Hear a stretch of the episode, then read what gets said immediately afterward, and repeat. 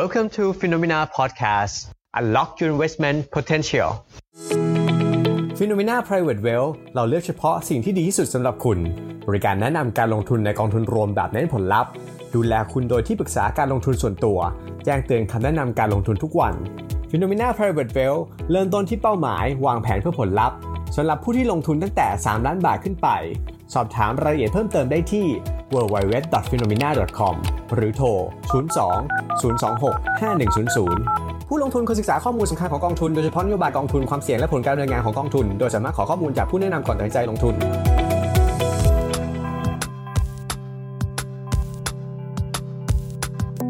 สวัสดีครับ พบกับรายการ The Market Podcast รายการที่ไม่ใช่แค่เล่าข่าว แต่เป็นการเจาะข่าว เจาะประเด็น เพื่อให้นักลงทุนรู้ก่อนเทรดครับ เมื่อวันศุกร์ที่ผ่านมาดัชนีดาวโจนส์ลบไป 4%ทีเดียวนะครับ ในขณะที่ S&P 500 และ NASDAQ นั้นลบเฉลี่ยแถวๆประมาณ 3-4%เช่นเดียวกันนะครับ ไปดูที่ราคาทองเนี่ยเช้านี้นี่ยืนอยู่แถวๆประมาณ1,653ในขณะที่ราคาน้ำมันนะครับ ดิ่งลงมาอีกแล้วนะฮะตอนนี้ลงมาที่20.51กำลังจะต่ำ20เหรียญนนะครับ อันนี้ผมหมายถึงตัวครูดออย WTI นะครับ ก็ร่วงลงมา เช้านี้ที่ตลาดเอเชียก็ลบกัน ทุ่นหน้านะฮะยังมีตลาดที่บวกได้ก็คือเป็นตลาดหุ้นของออสเตรเลียนะครับ S&P ASX 200 ในขณะที่ญี่ปุ่นเช้านี้ก็ลบอยู่แถวๆประมาณ 3-4%นะครับ ซึ่งปัจจัยที่ไปกระทบกับตลาดญี่ปุ่นณตอนนี้ก็คือมีอย่างที่เรารู้กันไปเมื่อสัปดาห์ที่แล้วก็คือว่า ทางคณะกรรมการโอลิมปิกเนี่ยตัดสินใจเลื่อนการจัดโอลิมปิกออกไปอีกหนึ่งปีนะครับ แต่นอกจากนั้นแล้วเช้านี้นะครับก็กองทัพของเกาหลีใต้แล้วก็รัฐบาลญี่ปุ่นนะครับรายงานยืนยันนะครับว่าทางเกาหลีเหนือเนี่ยได้มีการยิงขีปนาวุธพิสัยใกล้นะครับจำนวนสองลูกข้ามเข้ามายังทะเลทางฝั่งน่านน้ำของญี่ปุ่นนะครับ ก็เออไม่รู้จะมายิงอะไรกันตอนนี้นะฮะก็เลยกลายเป็นความเสี่ยงเป็นความตึงตัวที่ทางคาบสมุทร เกาหลีนะครับ ตอนนี้ ก็ต้องรอดูกันครับ ว่าญี่ปุ่นจะมี reaction ต่อเรื่องนี้อย่างไรนะครับคราวนี้ผมดูตลาด futures ณตอนนี้นะฮะ ผมขอไปดู ตลาด futures ณตอนนี้เนี่ยดาวโจนส์ก็ลบแถวๆประมาณ 200ถึง300 จุดนะครับ ในขณะที่ S&P 500 กับ NASDAQ ก็ลบเฉลี่ยอยู่แถวๆประมาณ 1%ทีเดียว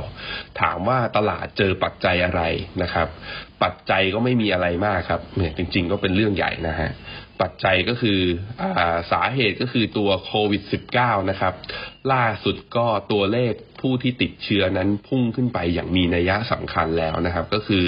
ผู้ติดเชื้อทั่วโลกตอนนี้ทะลุหนึ่งอ่าเจ็ดแสนสองหมื่นรายนะครับ โดยสูงสุดเนี่ยอยู่ที่สหรัฐอยู่ที่หนึ่งแสนสี่หมื่นแปดสิบอ่าแปดร้อยแปดสิบหกรายนะครับรองลงมาคืออิตาลีนะครับ อีกหย่อนไปอีกแค่ประมาณสักสองพันกว่าคนก็จะแตะแสนแล้ว และญี่ปุ่นอยู่ที่แปดหมื่นสองขณะที่สเปนนะครับ น่าจะเป็นอีกประเทศหนึ่งที่ผู้ติดเชื้อน่าจะแซงจีนภายในวันสองวันนี้นะครับ ส่วนเยอรมันครับมีผู้ติดเชื้ออยู่ที่หกหมื่นสองนะครับ ก็จะเห็นว่าการติดเชื้ออยังเพิ่มขึ้นอย่างต่อเนื่องนะฮะซึ่งที่น่าสนใจก็คือว่าแสดงให้เห็นว่ามาตรการต่างๆ ที่ทางการสหรัฐทำอยู่ณตอนนี้เนี่ยอาจจะไม่เพียงพอหรือเปล่านะครับ อันนี้คือความน่าสนใจของมัน ผมไปดูนะครับมันจะมีสไลด์จากกระทรวงการอุดมศึกษาวิทยาศาสตร์ วิจัยและนวัตกรรมของประเทศไทยนะครับ ก็เริ่มลองดูครับว่าตั้งแต่วันที่แต่ละประเทศเนี่ยเกิดการติดเชื้อนะครับ จนถึงล่าสุดณวันนี้เนี่ยเป็นอย่างไร ข้อดีนะครับของประเทศไทยก็คือว่าสัญญาณการติดเชื้อของเราเนี่ย ตอนนี้คือ อัตราการแพร่ระบาดของเราเนี่ยชะลอแล้วมาในทิศทางเดียวกับประเทศญี่ปุ่นและสิงคโปร์นะครับ เริ่มเริ่มชะลอและหักหัวมาทางด้านอ่าเตี้ยลงได้ ในขณะที่น่ากลัวก็คืออเมริกาครับ เข้าสู่ตอนนี้เข้าสู่วันที่ 23 วันที่ 24 นับจากวันที่มีผู้ติดเชื้อร้อยรายเนี่ย ตอนนี้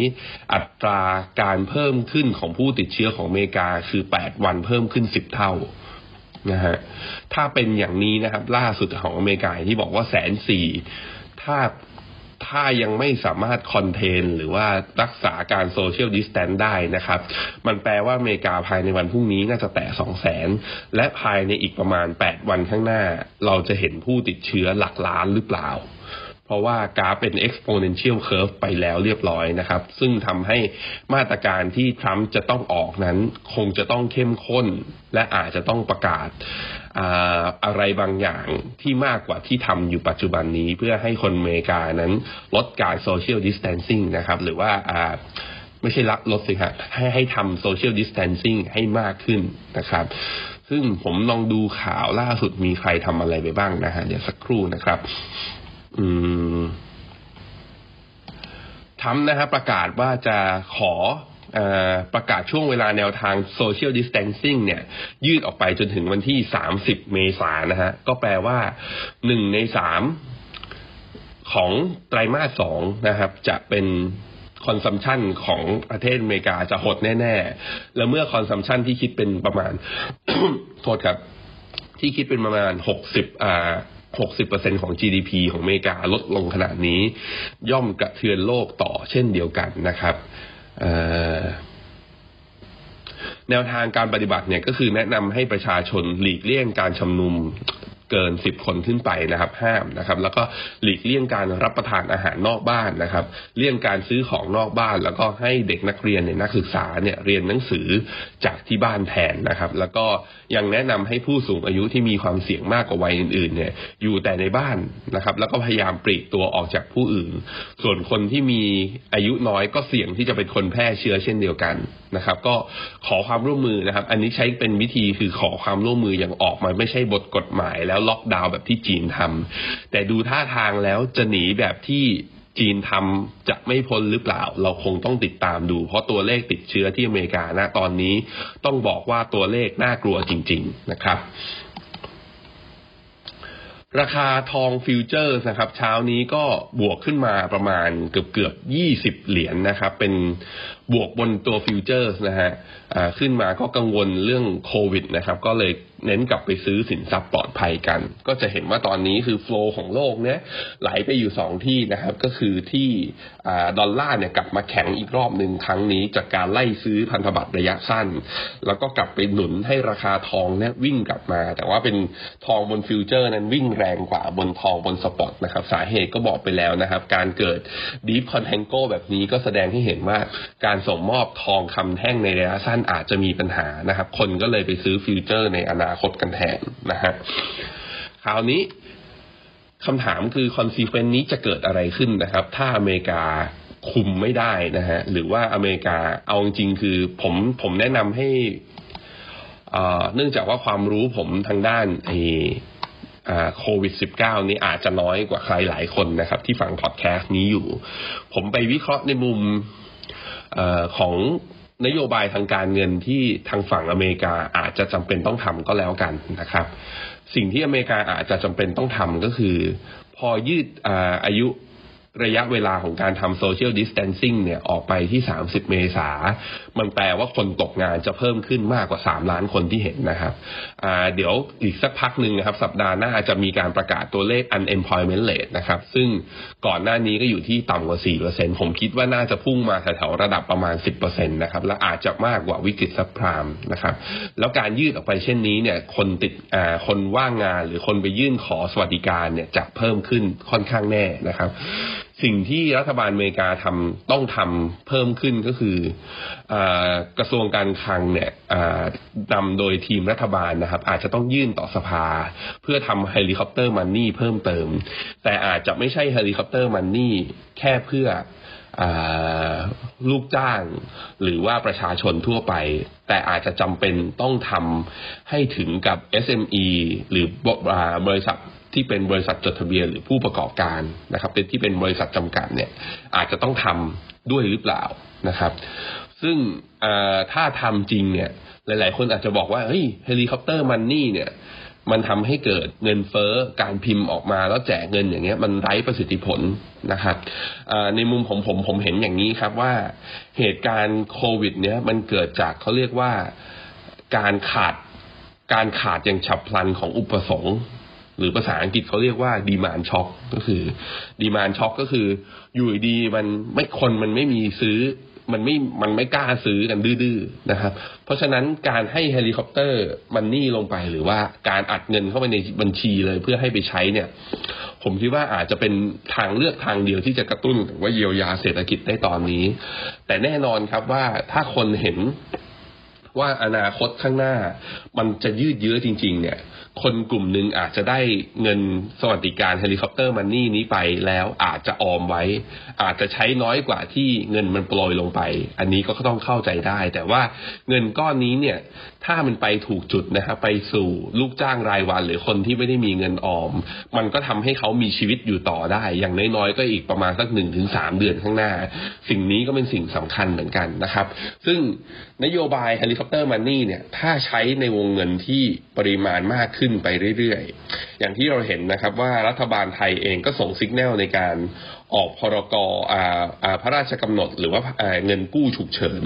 อาจจะทำให้เราต้องก่อหนี้สาธารณะเพิ่มขึ้นมากขึ้นเรื่อยๆนะครับ มันก็จะกลับไปย้อนไปเหมือนตอนที่เยอรมันทำสงครามโลกครั้งที่สองนะครับ ตอนนั้นเนี่ยถามว่าเยอรมันเอาเงินที่ไหนมาทำสงคราม วิธีก็คือกู้ครับเขาไปกู้เขามา กู้จากใครก็ก่อนหน้านี้ก็คือ ผู้ให้กู้ก็คือตัวสหรัฐนั่นแหละนะฮะที่เป็นตอนแรกก็คือยังไม่ได้อยู่ในสงคราม ยังไม่ได้เข้าร่วมกับสัมพันธมิตรนะครับ แล้วก็กู้จากประชาชนนะครับ หรือย้อนกลับไปก็คือตอนที่ ญี่ปุ่นมีปัญหาคือฟองสบู่อสังหาเขาแตกนะตอนนั้น กดดอกเบี้ยเหลือศูนย์แล้วไม่มีแล้วก็คือทำให้กระตุ้นเศรษฐกิจไม่ได้ วิธีที่ญี่ปุ่นใช้ก็คือ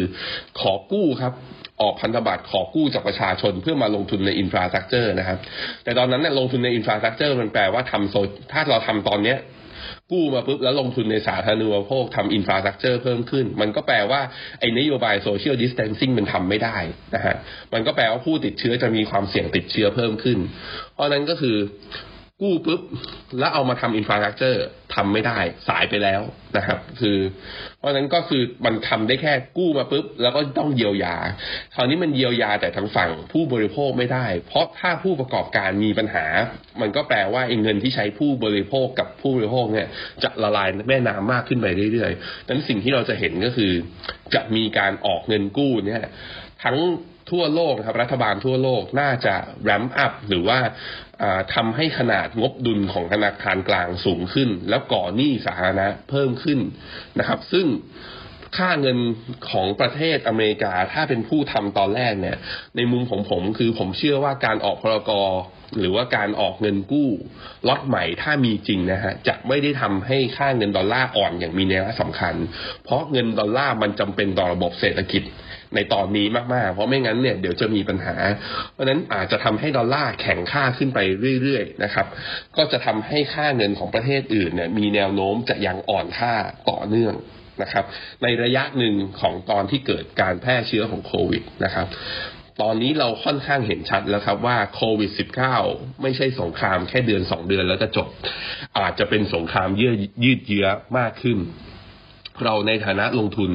เราเตรียมพร้อมรับความเสี่ยงเรื่องนี้ไว้อย่างไรนะครับ เราฝากเงินไว้ที่ไหน เราลงทุนไว้แหล่งใดณนะตอนนี้ จำเป็นต้องคิดให้มากขึ้นนะครับ แล้วหลังจากนี้ไปนะครับ เดี๋ยววันต่อๆมาเนี่ย เดี๋ยวผมจะเอาไอเดียแล้วก็ตัวแนวคิดของตัวเองนะครับ กับ paper research หลาย ๆ ที่เนี่ยเดี๋ยวจะเอาลองเอามาอัปเดตกันครับว่า หลังจากนี้ภาพของ